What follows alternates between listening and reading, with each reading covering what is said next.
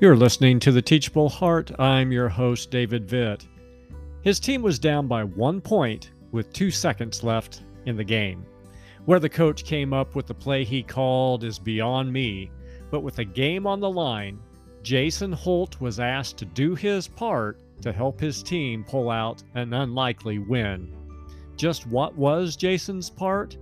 Well, he wasn't selected to take the game-winning shot. He wasn't even to inbound the basketball to the player who would. No, Jason's part was altogether different, something I'd never seen before and haven't seen since. As the referee handed the ball to his teammate to inbound under their own basket, Jason ran to the corner on the baseline, got down on his hands and knees, and barked like a dog. Confused? Well, so was the other team. Jason's performance distracted the opposition just long enough for the ball to be passed into the lane for an easy layup. The final second ticked off the clock, the horn sounded, and Jason's team raised their arms in celebration. Why do I share this strange story with you today?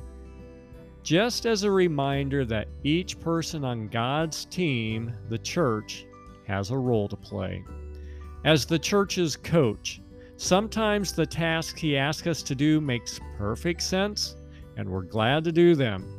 Other times, it may seem like he's asking us to kneel in a corner and bark like a dog, to be laughed at while someone else gets the glory. But in the end, my friends, Coach knows best. He knows each of his players. He knows our strengths and our weaknesses and what's needed from each of us for the church to advance. It's great when God calls our number and we get to score the winning basket. But will we do the extreme, the unsung, and the uncomfortable if He asks us to? Give it some thought. Remember, Paul wrote in 1 Corinthians 12:18, God has placed the parts in the body, every one of them, just as He wanted them to be. And my friend, that includes you too.